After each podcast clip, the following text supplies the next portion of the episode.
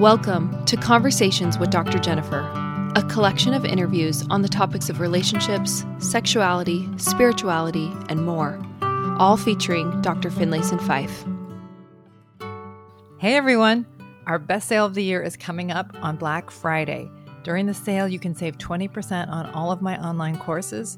You get additional discounts if you buy more than one. And we are sending you a free workbook with every course purchase. This sale stacks again, so again, you can get an additional percentage off if you buy more than one, and you'll save even more. I hope you'll take advantage.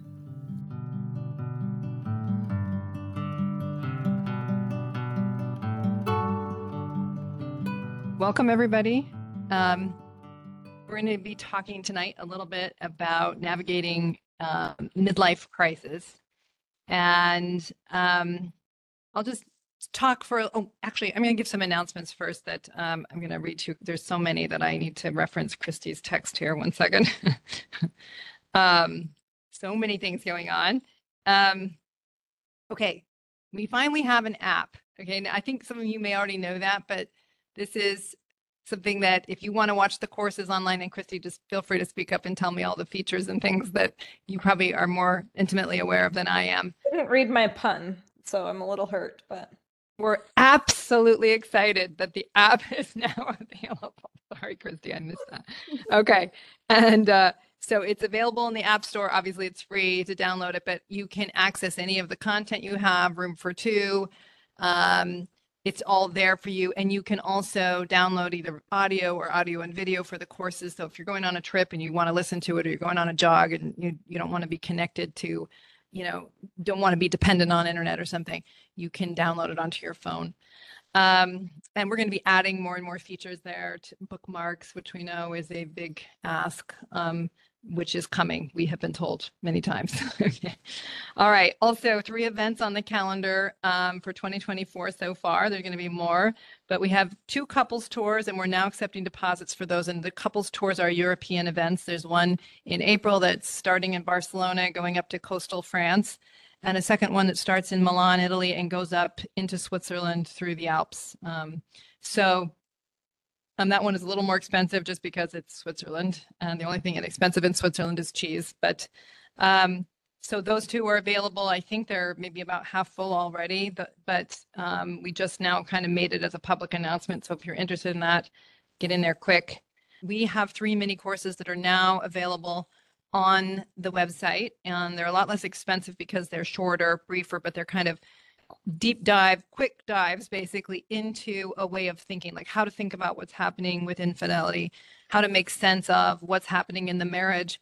Um, and some of these may develop into longer courses, but just there's been enough need for some more immediate direction and perspective that we have decided to make a series of mini courses that help people in the immediate sense.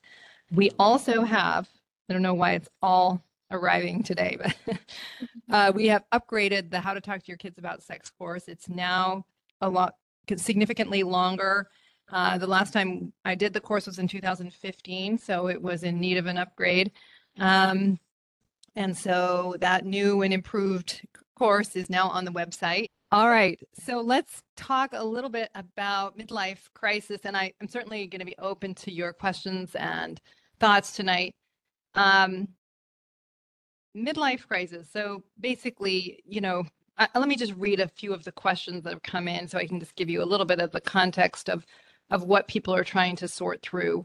Um, this person says the concept of a midlife crisis usually comes with a negative connotation, running off with a secretary, sailing around the world, or impulsively buying a Porsche that's not in budget.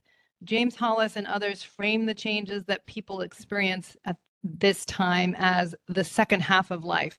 How can we use this pull we feel to improve our lives without blowing them up? Oh, that's an interesting question. How can we use the pull we feel to improve our lives without blowing them up? Okay, that's a good question. I'm going to come back to that one. Uh, this is another one. I'm in a mid. I'm in midlife, and sometimes it feels like everything is just unraveling. I've majorly reevaluated my faith in recent years, and so that felt quite terrifying. But the world in general just feels like it's falling apart. It does. I feel a lot of angst and existential dread. I'm just curious, is this just par for the course for someone in their middle life? Do older did older generations feel like everything was falling apart when they were 40? Does everyone question the traditions and customs from their childhood when they are 40? This person is having a, a early midlife crisis. Or is the world actually more chaotic and overwhelming now? It just feels like so much. Okay, I'm going to just maybe read one more so people can get a feel for the questions, then I'll come back to these specific ones. My big frustration in midlife is that I set up my entire life in one mindset to provide the maximum amount of income I could for my family.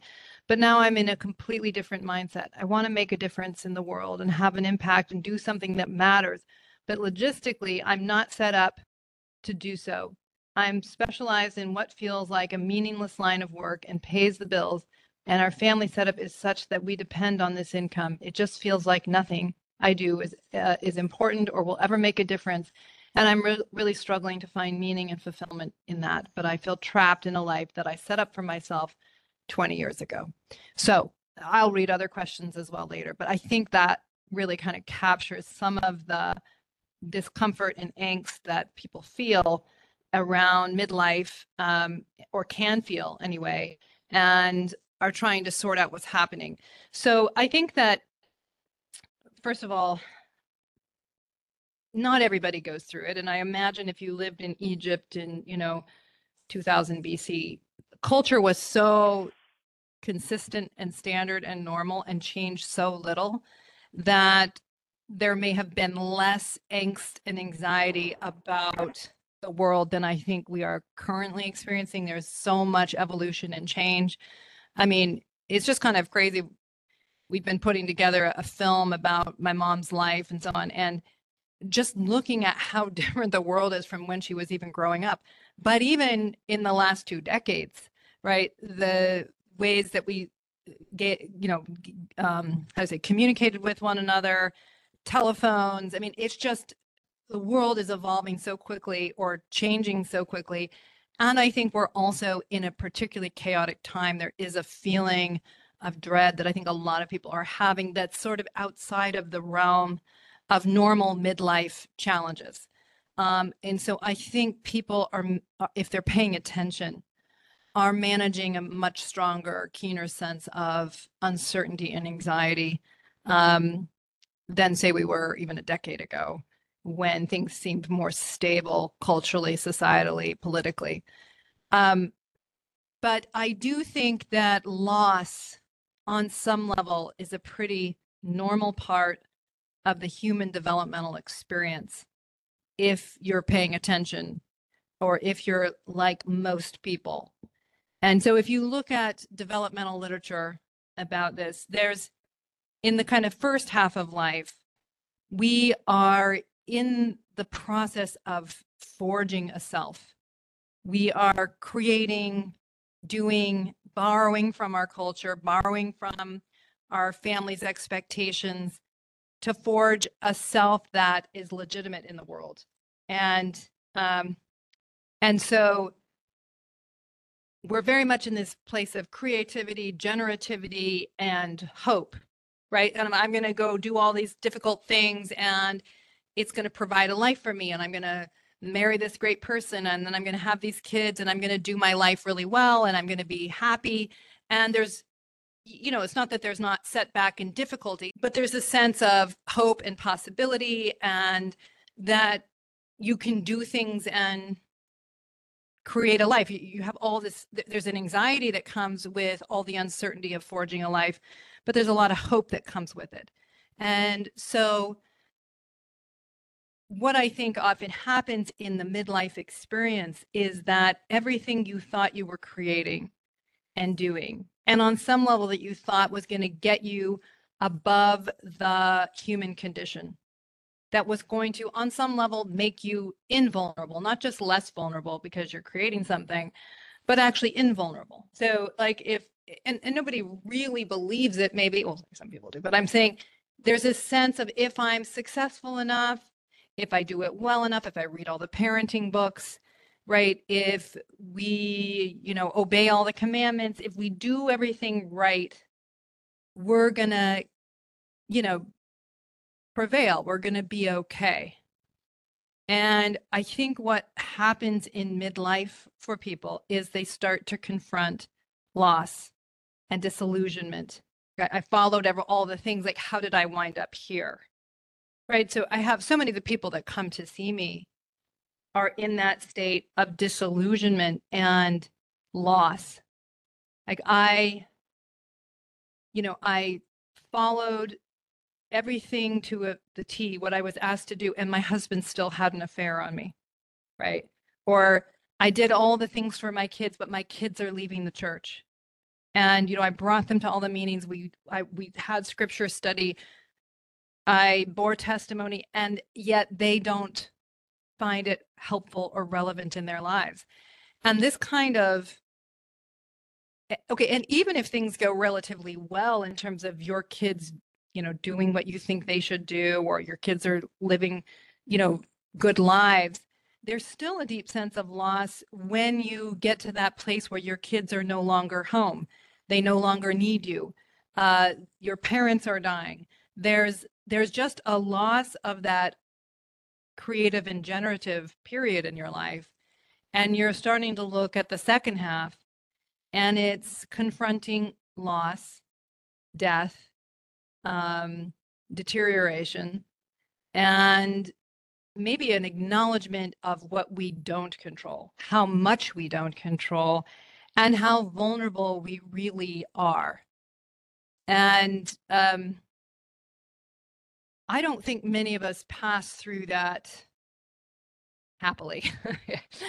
I, I think it's very sobering, very humbling, and in many ways, Mm-hmm. essential if you look at the work of Richard Rohr, for example, or James Hollis, or many important scriptural stories, that loss is fundamental to spiritual development, to finding something deeper and richer inside of us that we maybe couldn't come to without the sobering reality of what we really cannot control, of recognizing how vulnerable we are, how precious life is. You, you know, I, I'm, you know, currently confronting how difficult mortality is because my mother is is in the last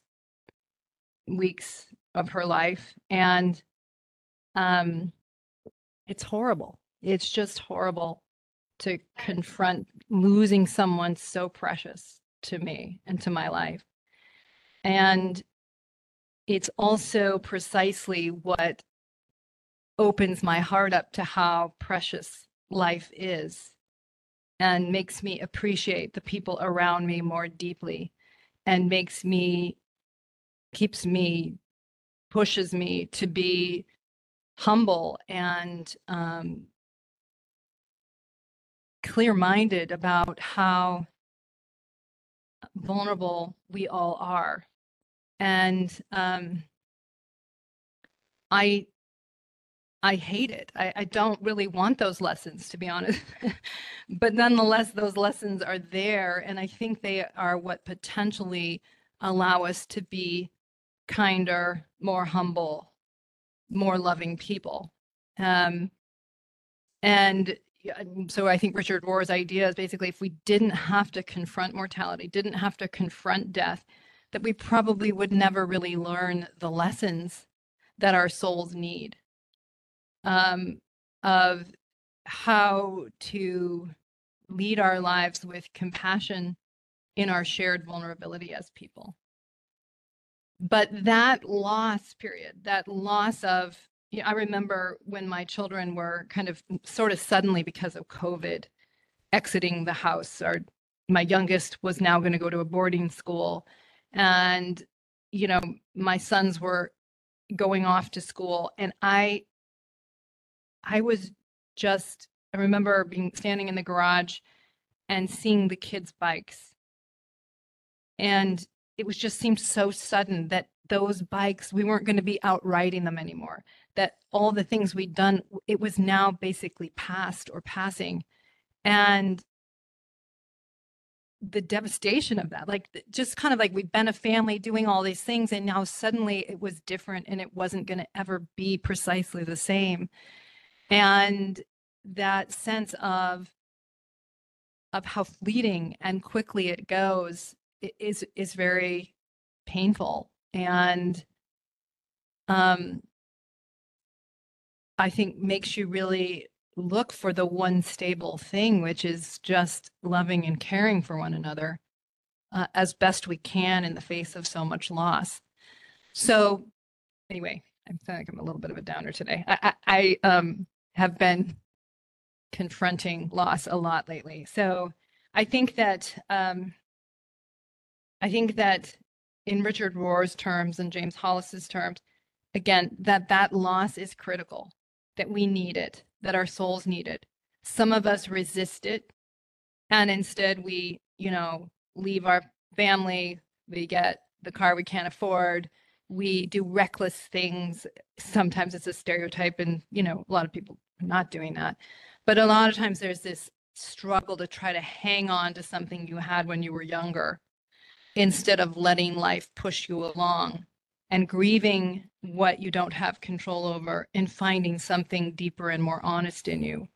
Um, I was just working with a couple that's going to be on Room for Two uh, soon, and you know that's very much been his process of of he was successful, he was able to um, you know master everything, be at the top of his class, make a lot of money, and just feeling like I can get the world to yield to me. But in the process of that, not really loving his wife, wanting his wife to yield to him, wanting his wife to be the kind, wanting her to be the kind of person that would fit into his plan, resenting her when she wasn't, and so on. And really, the life, the the marriage coming to such a crisis point and such a sort of lack of any intimacy or warmth that he has started to go into the fall of I've had my ladder on the wrong wall. I've been clamoring to create something that's not really yielded what I thought it was going to yield for me.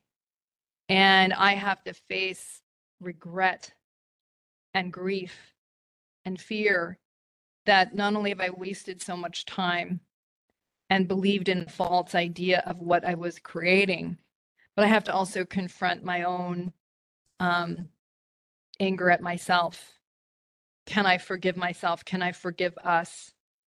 Can I pick up and move forward with a little more wisdom, with a little more sobriety about who I actually am, and be a better, kinder person in the face of so much loss? I think that's really what the challenges that one faces is how do I go forward as a better, more refined human being?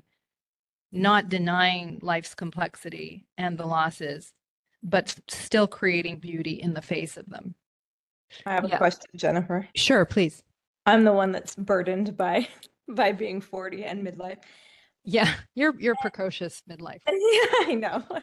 But one thing that I think is really tricky is in the face of all this chaos in the world is to maintain optimism for my teenage kids. I feel like when I was their age, I was excited, the world was opening before me, and now I'm like this cynical, like the world is harsh and loss and all that, you know, like I feel like with this new perspective to deal with that and cope with that, but still put on a brave face Mhm. for kids. I've told you my mom's life advice is life is tough and then you die. I don't want to have that attitude towards my kids. So Yeah. just like do you have any thoughts about that balance of how we how we still carry optimism and hope in the face of a very stressful world? hmm Well, I I think I mean, well, first of all, there's only so much we can control it, and and very difficult things could happen. Um, you know, I think societal stability is is an open question at this point. Um, and our kids, we may confront difficulties that that could be very difficult and very painful. But I think that what I think is important is that the fact that my children, I, we all are still agents in the world. That even though we have many things we don't have control over, and the world isn't what we wish it were, I and they continue to make a difference. We're not going to get away from loss. We're not going to get away from tragedy, right? As Adam Miller says, we don't get out of this thing alive. Um, and that's just a given. I think the more we can actually kind of deal with that, in some ways, the more that optimism feels real and truly hopeful. It's not a denial of loss, but that what I do matters. That what I, how I handle a world that is uncertain and has a lot of darkness in it, it matters more than ever that I do what's good. It matters more than ever that I'm kind to the person who's right across the counter from me that I don't know it matters more that I smile at the stranger on the street because the world is so hungry for kindness. And that I my kids can do that too. And that my kids can bring their gifts and their abilities and they're going to be up against those same questions of how they're going to handle the adversity both in the world and within themselves.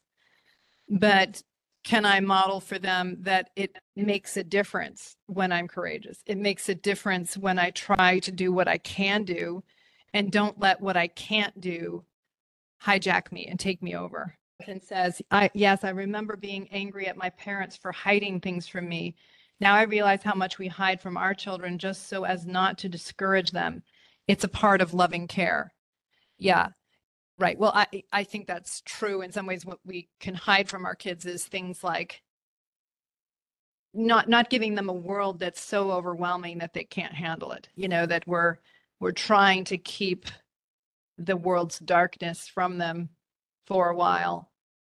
But uh, obviously, as parents, the more we can help them metabolize the darkness or get more uh, able to hold on to what is good and to hold on to what creates light in the face of darkness. That's our spiritual challenge as human beings, is what allows me to find a place of hope and of goodness and of love in a dark, in an often dark world. And in, in, in and in myself that you know we can also create suffering we can create darkness in our own lives and in our relationships and so it's having the courage to choose what creates good it's having the courage to hope not against reality but in line with reality. As Christy, a data driven book that helps me maintain a positive outlook on the world is Factfulness by Hans Rosling. It's more mic- uh, macro than Jennifer's answer, but shows how the world is full of light. Oh, that's cool. It says a crisis suggests a massive mismatch between the map we are navigating, the, the map we're navigating off of, and the actual terrain. Yes. Is there any way to preemptively prepare for such potential mismatches, or is this just the way life works? It's both. And there is no way to preemptively soften the shocks of life. It's both things. I mean, there's no way you can download a map of reality to a mind that's five years old. It's not even prepared to handle that. And it needs a simpler world, it needs a more black and white world because our cognitive development doesn't, it, grows through disillusionment that's that's actually how human development happens is the map of, that you have ruptures based on the reality you're confronting. And that's why humility matters so much is i'm willing to tolerate the discomfort of reworking my map right? And that i'm not going to deny reality to keep my map intact. That's what many of us do. We resist. We say screw reality. I want the map i have and i'm just going to be angry at reality because it's messing with the view of the world and myself that I desire. Humble people, it's a virtue because it keeps you open to what life has to teach you about itself and about you. And so, um, you know, some of the work by um, give me a second, Piaget, Piaget's work was you know you watch these videos of kids that are developmentally being asked a question that's outside of their level of development. And for the kids where it's way too far outside they're just they answer based on the map of reality they have and they're wrong but they're completely comfortable because they don't even know how far off they are. Um, but the kids that are just about to enter into the developmental level that the question requires you see them get very distressed because they know the answer they have is wrong but they can't yet figure out the right answer. And what's happening is their brain is trying to accommodate more reality and it's uncomfortable and it's distressing. And so they have videos of Piaget's research where these kids are like trying to figure it out and they can't and they are a little distressed. And, um, you know, they eventually do. But that's how it works in the work that I do with people as well. You know, I'm giving them information about themselves and about how they're impacting their marriage that's outside of their current view. Right. So, just somebody I was working with today, it's like he wanted to label what he was doing as unhelpful. And I said, no, it's indecent. It's not just unhelpful, it's mean. Right. And his mind wanted to put it in one frame because it keeps him at in equilibrium with his current map. And I'm like, no, you've got the wrong map of who you are as a husband. And, you know, to his credit, he was willing to tolerate the truth of that and to let his mind accommodate more reality about himself and about his negative impact on his marriage. And that is the process of development. And it shows us really how we're the lilies of the field. It shows us how limited our impact is, which is different than that we have no impact, that we have no agency, but we don't often have what we thought. And so the question going back to this of uh, there's there's a certain amount that's developmental. On the other hand, we sometimes as parents and as teachers and so on, we want the world of innocence. We want a world that doesn't have to address complexity. And so we can sometimes give our kids, give ourselves a worldview that is almost defiantly mismatched. Like, I don't want complexity. I want to pretend the world is different than it is. And so we can prepare our kids for complexity or we can deny it. And then you know, we all confront disillusionment, but some people c- confront disillusionment in a much harsher way, right? Disillusionment with their faith, disillusionment with, you know, my, for example, I had a client whose mother, she wanted to go to college. The mother hadn't. The mother discouraged it, I think, because in part the mother was looking for some validation of her own life choices. So the daughter obeyed, in a sense, trusted didn't go mm-hmm. get a degree, had multiple children like the mother did, even though the daughter had other wishes for herself, but she was trying, she was basically questioning herself and trusting in the authority of her parents, thinking this would make her safe. It would get her at least the validation of the group. And then her husband cheated on her and left and here she had multiple children and no degree. And that sense of anger you know that i trusted believing that that was going to yield for me a safer world that if i just deferred that i was going to be given protection that i wasn't going to have to deal with life's complexity on my own. And while it's always true that if we live our lives uh, in in line with true principles, we're going to be safer, right? That eh, you know, if, if we're living in ways that have withstood the test of time, right, culturally, we're going to be in a better sh- position, right? But so it's not that that people older than us don't often have wisdom for us to borrow and to glean from and to comply with because it's wise to but that's very different than if I do it, I don't have to take on the burden of my own agency and to determine my life. And when we have been sold that idea that we don't need to worry and we just need to comply for the validation of the group, well, then we can be unprepared because we were pressured to validate the view that others wanted us to validate. Does that make sense to people? Yeah. Okay, so let me just take up a few of the questions here to make it maybe a little more concrete. Um, okay. So going back to this one, the concept of a midlife crisis usually comes with a negative connotation, running off with a secretary sailing around the world, impulsively buying a Porsche that's not in the budget. Okay, James Hollis and others frame the changes that people experience um, at this time as the second half of life? How can we use this pull we feel to improve our lives without blowing them up? Yeah, so I, I think the kind of stereotypical midlife crisis, that idea of doing kind of reckless things is is is is I think, and I, I mean I may be wrong. I haven't had so many of these clients that are really that reckless, but I think it's often this denial of death, um, a denial of loss. It's like a refusal. I was watching the movie, what's it called? Moonstruck, I think it is, and um, and the father uh, in the story is having an affair, and the the wife is trying to figure it out, and you know the wife is trying to understand what's happening with her husband. And you know she kind of comes to this conclusion in her conversation with someone that her husband is trying to fight off death fight off loss and this is sort of a grab at youthfulness at you know life is is a is a new possibility and yet one that can be destructive to the life we're living.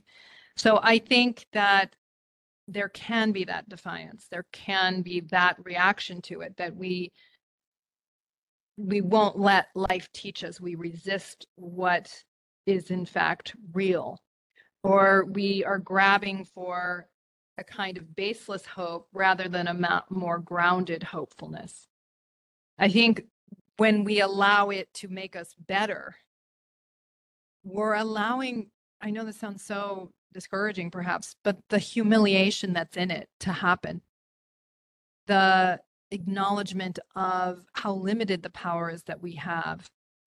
And you can more deeply cherish the people around you. I, I see it very much in my mom, where, you know, with my own kids, I can be more like, wait, have you done that? Did you get that done? You know, I, I'm I'm in that role of of critique on on some level not not a thing that i'm proud of but that i can easily move into that and my mom who's always been very good at this but i think especially as she's confronting the end of her life is so much aware of just the preciousness of people and of my children and all of the her grandchildren that she just genuinely celebrates the good she sees in them the the capacity she sees in them, the beauty she sees in them, and she just is able to cherish it with all of her heart because from her perspective she sees like the truth of it, the truth of what's there.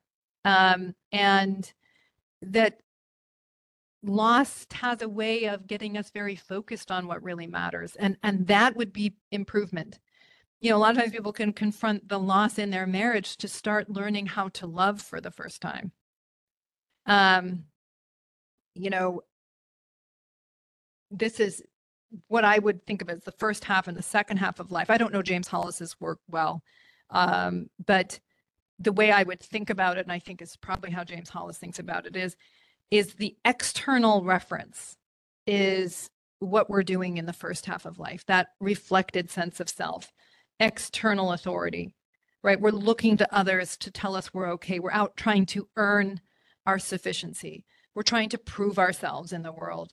And there's this idea that if I do it well, I will master something and I will have something. Um, and that's important. It's not like we shouldn't be doing that. That is, first half of life tasks are essential. We, we need them for our development. We need to, to forge a self. We need to develop capacity but there's often the illusion in it that I'm king of the world, that I'm going to master everything, that I'm going to get everything I want. And second half of life is when you realize that simply is not true. And that the life that the world is not going to give you or yield to you all the things that you think it should. And you start to confront loss. And that often pressures to go from an external authority to an internal authority. A James Hollis quote in book after book and therapeutic af- hour after hour. We just started over, sorry. In book after book and therapeutic hour after hour, I have asserted that the primary task of the so called second half of life is the recovery of personal authority. So, starting to no longer look to how I'm going to get something through keeping everyone happy with me and more deeply to the question of who am I and what do I value and what do I want my life to be about? And that that in the face of the sobering realities of life often becomes a much more focused question of what is my legacy going to be? Who am I going to be? Um, no longer trying to please everybody, but more deeply trying to be at peace with yourself in the choices that you make. And again, it's a sobering and difficult transition, and some people refuse to make it. You know, I, I know of grandmothers who were still persecuting their children and grandchildren in the pursuit of their ego demands, even at 80 years old, right? That they just hadn't let life grow them up at all. It's a very hard way to live. I don't recommend it even slightly.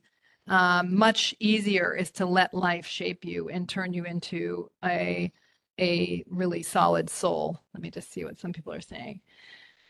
Uh, as life has infinite complexity, we can zoom in and out infinitely on infinite possible subjects or concepts the ability to join in, tell, and live expansive but bounded agreements about reality is necessary for functional human relationships and sanity. That's true. Dialing in the appropriate amount of complexity for a given situation or life stage is next level life skill. I, I agree with that. Right. So it doesn't mean you have to be, I mean, I've heard it said, you know, that spiritual capacity is related to how much of reality we can take in and handle uh, how much truth we can truly accommodate. But I do agree very much that this is a first half of life reality. Like we ha- we have to be embedded into something. Um, a lot of people are resentful that they were born into the LDS church and then learned certain mores and concepts that as they grew they found to be too limited. But that's very much what human experience is. You're embedded into a social reality that has its mores and customs and objectives and ideas, and they will always be limited. Now, some are more limited than others. Some are more abusive and some are more loving and grounding, right? So I don't mean that all are the same, but that's how we must start out. We need a language. We need concrete. We need black and white when we start out. And then as we grow, we get more and more able to work within uh, how much complexity can we take in? How much complexity can I take responsibility for? So, yes, we are often trying to navigate the level of complexity that our minds and souls can handle. But I think it's when we are actively denying complexity or we're denying truth that our souls need for us to grow and become stronger and better people. Um, Jung said something like, "What we what we most need to know is often hiding where we least want to look. So that is to say, we're often denying truth that would push our souls to expand and grow. But because we're so afraid of the fall that comes with it, the loss that comes with it, that we will resist it to our own peril. Let's see. It says, as I get older and start to realize how finite my remaining time is, how do I manage the frustration that my relationship isn't good and my spouse doesn't feel the same sense of urgency in repairing it that I do? What do I mm. communicate to her? Yeah, it's uh, those are such hard questions. I mean, I don't, you know, that's just one of the hard things about life is we only get control over ourselves. Um, I thought Satan's plan was a pretty decent one, but uh, the desire to control others, uh, I can understand. But I think that um, it really comes down to maybe two things. I think a lot of times we live non intimately because we don't want to confront the loss and the risk of living more intimately. And by intimately, I mean being more truthful about what you desire, more truthful about your sense of loss in the marriage, more truthful about who you really are and and then I think the second hard, so I think that means we're up against a certain vulnerability. And usually we tend to be quiet and resent that our spouse isn't different than they are, rather than in many ways being intimate enough, honest enough to push the relationship to deal with more truth. Now, that doesn't mean your spouse will do it, or, and depending on if you're, you know, how you're handling being truthful in the relationship will shape how your spouse responds. But it's also like, how am I going to make choices that I can live with and respect in the face of not having the options that I desire? Like, right. So some people will be up against the option of being in a marriage that's not very alive, not very intimate, or leaving a marriage that's not very alive and not very intimate and tolerating the losses and the ruptures that that would create. And I don't know what the right answer is for people, but that's so much about personal authority and what can I really choose. So much of choosing is dealing with what losses we can really live with best. And um, hold our dignity and our self-respect in the face of those choices. And and oftentimes it is metabolizing loss and grief um, because we still think it's the best choice among our, our choices. Um, okay. Does that mean telling my wife what I think she's doing wrong? um, I don't know if it's quite that, of course, because you, you should take the SYR course, but but it might be more being more honest about where what you think and feel and the relationship and what you really want. Um, you know, a lot of us say we want something while our behavior is actually undermining its possibility. And we get kind of caught in our own self righteous idea that we're standing up for a good marriage while we're actually undermining its possibility. So if you really want it, it means daring to live more intimately and vulnerably in the marriage and daring to really pursue in a in an honest way what you desire. But it will stretch you if you're if you're doing it honestly right? That's very different than you know you're you're the you're the wrong kind of person and i really wish you'd grow up and catch up with me. That's a fantasy. Um and so if you're really standing up for something better it's in and of itself will be soul stretching for you even if your spouse doesn't join you in that okay let me go back to the questions this person says, you know, my big frustration in middle life is that I set up my entire life in one mindset to provide the maximum amount of income I could for my family. But now I'm in a completely different mindset. I want to make a difference in the world and have an impact, do something that matters. But logistically, I'm not set up to do it. I'm specialized in what feels like a meaningless line of work and pays the bills. And our family setup is such that we depend on this income. It just feels like nothing I do is important or will ever make a difference. And I'm really struggling to find meaning and fulfillment in that. But I feel trapped in a life that I set up for myself 20 years ago. Yeah.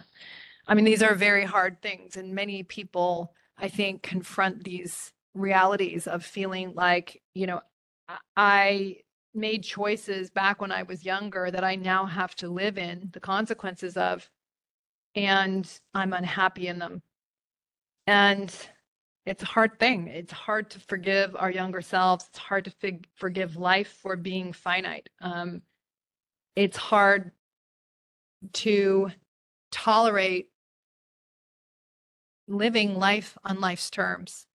And what I would say is that it still is pushing you to be an agent at, uh, in your life. And that is to say, given that I have created this reality, that we have these economic commitments, that I've created skill in an in a domain that doesn't fulfill me, right? What choice do I make in the face of that? And the reason why I think it matters is because if we just resent what we don't have control over, the resentment will eat us up in addition to the unsatisfying work. It to live life well is to tolerate i did that. I have to forgive it. Okay like i was in a mindset that made me make these choices but i see the world differently now. And so what do i need to do now to make peace with my life is it tolerating that i'm not going to be in a line of meaningful work and i think it's still important enough or good enough to continue in the work i'm doing even though i don't find it very satisfying but of my choices, it's the one I can live with. Or do I need to talk to my partner about downsizing and me going back to school? or me doing something differently, right? What is the choice that I really can live with? Like agencies, you know, we all love it in theory, but it's it's the courage to really take responsibility for what we do have control over and really tolerate what we don't. And it gets it's very easy to resent what we don't have control over and not actually take responsibility for what we do. And i think that's again a hard way to live. Um, and so again it's living life on life's terms is what am i going to do in my life with my finite amount of influence and choices but they are mine to make and who am i going to be in the face of those um, yeah, I don't know the answer to this question. What percentage of the world's work is in and of itself deeply meaningful? Probably not much. I think it's likely a small percentage. Maybe the meaning can come from outside of the workplace. Yeah, I, I think that's probably true, that a lot of it is, you know, super meaningful. But I do think there's something to the idea that you know finding dignity and value in what we are creating and doing. Every everything we do impacts humanity right? Has an impact. Shapes the people around us. Benefits um, others. I and i think you know i've told this story before but you know i remember when i was raising my when my child with disability i was in the grocery store with him he was just hysterical. It was it just was always very stressful for him to be in that high stimulation environment. He was hungry. I was trying to get food to get home to get him some dinner and he was just falling apart and you know people would often not understand he had a disability and so they would they would watch us or look at me and I just I just was trying so hard to block out everybody so that I could just be there for him. And I kept saying just another two more minutes and we're going to get in the car. And i was just trying my hardest to just offer him comfort and and and let go of anybody else's judgment. And so we got up to the cash register and i was not making eye contact, contact with her. And i just handed her my credit card and she reached over and she touched my hand. And i looked up at her and she just said you're, ju- you're just doing a very good job you know like she was basically saying i see you and I acknowledge you and what you're going through. And it, you know, I went into the car and I cried like because it was so kind. Now she's just checking me out the groceries, right? But she was doing it in a way where she actually cared about my humanity, cared about me, this person she'd never seen before, and made a difference, right? And so we we can make a difference no matter what we're doing. My mom was in the hospital and the woman came in that was cleaning the room and she was a gift. She came in and she talked to my mom and she held my mom's dignity and talked to her like soul to soul while she mopped the floor and changed the sheets. And I just was so grateful to this woman who's doing what some might consider menial work, but she brought her whole heart to it.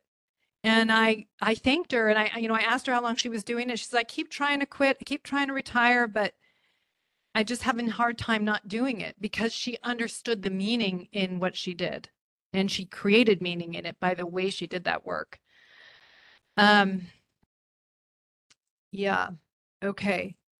So let me run back here too. Let me just see if I should read this.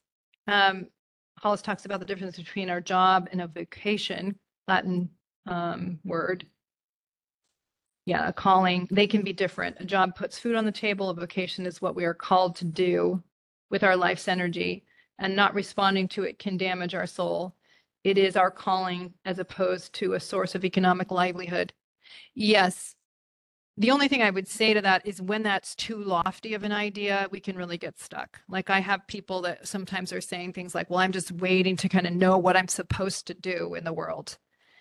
And I tend to think of it as the way you're going to find your larger vocation or purpose is you just get busy and you make a difference in the world. You find problems that matter to you and you do something about solving them. You do something about shaping them. And in that process, you can find the problems you care about most about solving. You develop capacity to be able to solve world's problems. There is so many ways to find meaning. And I do think we have different gifts and capacities. And um, what some would find as a calling, I would I would be terrible at. I could never do well. Um, but I think that, you know, God's plan, in my view, is to roll up your sleeves and care about the people around you because you'll find your larger calling in that. Okay, what advice do you have for a couple in middle midlife who are trying to heal from pain and hurt from earlier in their marriage? Things were really rough early on in our marriage, and my partner was neglectful, hurtful, and not interested in changing. It all came to a culminating moment a few years ago when my husband could no longer deny that things needed to change. Things are much better now with the occasional painful slip into the old dynamic, but I feel so much frustration that I didn't stand up for something better earlier on and for how much time I let slip by, pretending that everything was okay. We are in love and things are more amazing now than they've ever been. But what do we do with all the pain from the past? How can we move forward and not mourn all the years we suffered, knowing what little time we have left?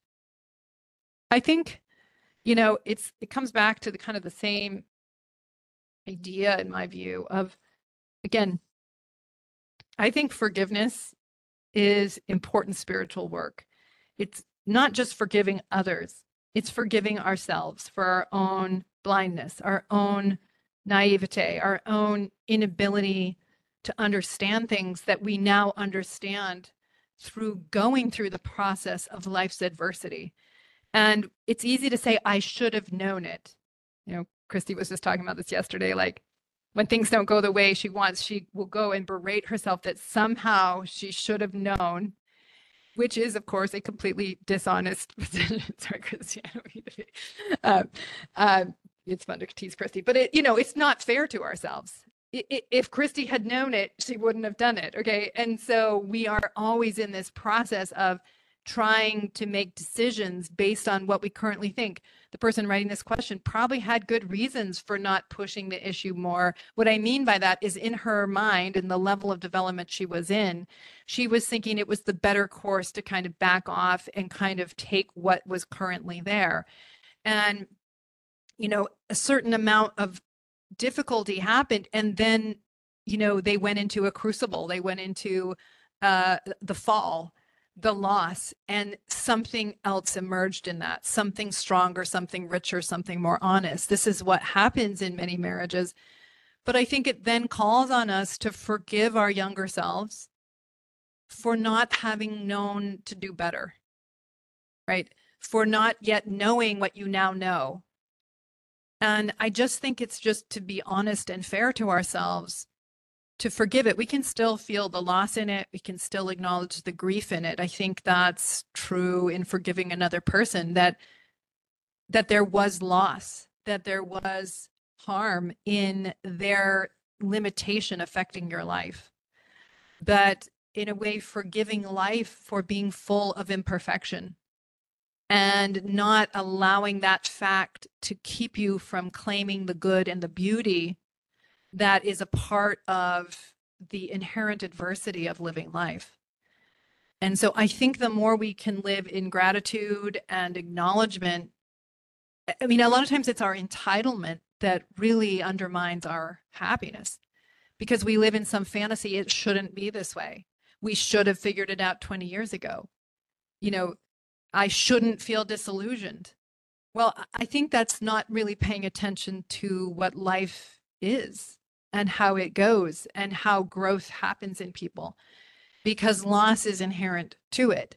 Adversity is inherent to it. And yes the more we can borrow wisdom uh, the less we may suffer but we all suffer in this process. And so the more we can accept that forgive it and claim what is good and beautiful within it the more joyful we will live, the more joyfully we'll live, the more we can share more beauty, both in our own hearts and in our relationships. Um, you know, again, it's easy to focus on everything that went wrong. I cannot believe the plane sat here for an hour. But we don't think enough like how amazing that I can get on a plane at all, that I can fly to a place that I don't have to take a hand cart and walk across. You know, I'm so upset the washing machine is broken and that I have to go to the laundromat. so much better than having to go down to the creek and scrub it on a scrub board, right? So it's like, what is the lens that we're bringing to our lives? There is so much beauty and good. And so if we don't focus on it, we're not going to have that light to tolerate the loss that's implicit in living. We need more grief counselors. Grieving is so fundamental. We're so graspy and clingy to things, to stories we've invested in, yeah, to identities, to relational agreements with others. These things are changing all the time, and holding them together is how we make meaning in our lives. But endings and changes happen on an ongoing basis. And I feel like what's been modeled for me is suppression and stoicism and grit. Yeah. I don't know how to feel feel into the depths of grief. Um, yeah. Well, I think it's it's you know i mean how do i what do i say about that i think it's like having enough compassion for yourself to grieve to let grief be okay to not um, berate yourself for loss uh, and for having feelings about loss um, you know, I, I just remember when my child was diagnosed and I was grieving, and I would cry in very unexpected places and times, school meetings, I'd be sobbing. and people would be like, you know, oh my gosh, what do I do? But I never gave myself a hard time about that. It's like my mind is going to grapple with loss here in whatever way it's going to do it and i can respect that i have to that i'm in a process of accommodating a difficult reality and making room for my fear and my uncertainty and my not knowing and my loss. And I respect that process in myself. And um, and I think that helped me a lot that I wasn't being hard on myself for grief. Um, I also wasn't trying to get other people to deal with my grief. I was just giving myself room to to make room for it and to kind of hold the dignity of it. And it sounds like you're saying in your family of origin, there wasn't a lot of that modeled. But I imagine for you, it's yes, it, it could be finding a counselor to talk to about these things and someone that can make room to really allow you to process what you're feeling. Um, but also just making room for the dignity of of grief because it is an important part of our growth. And being with others that care about you in that is very important too.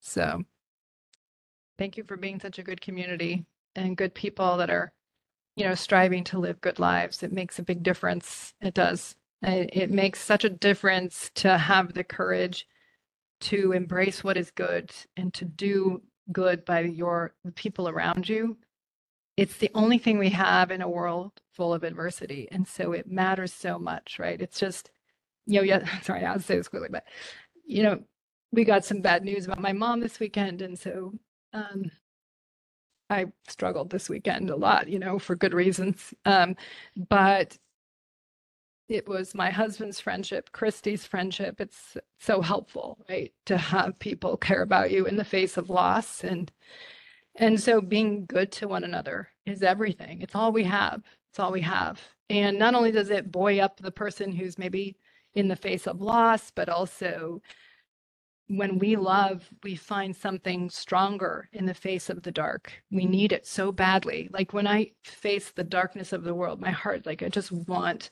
to do good because it's the only thing that's the antidote to that kind of of adversity. So, um, so I respect that in all of you that are are offering that in your lives and in your relationships. So, okay, I have to run. Thanks everybody, and uh, I'll talk to you next month.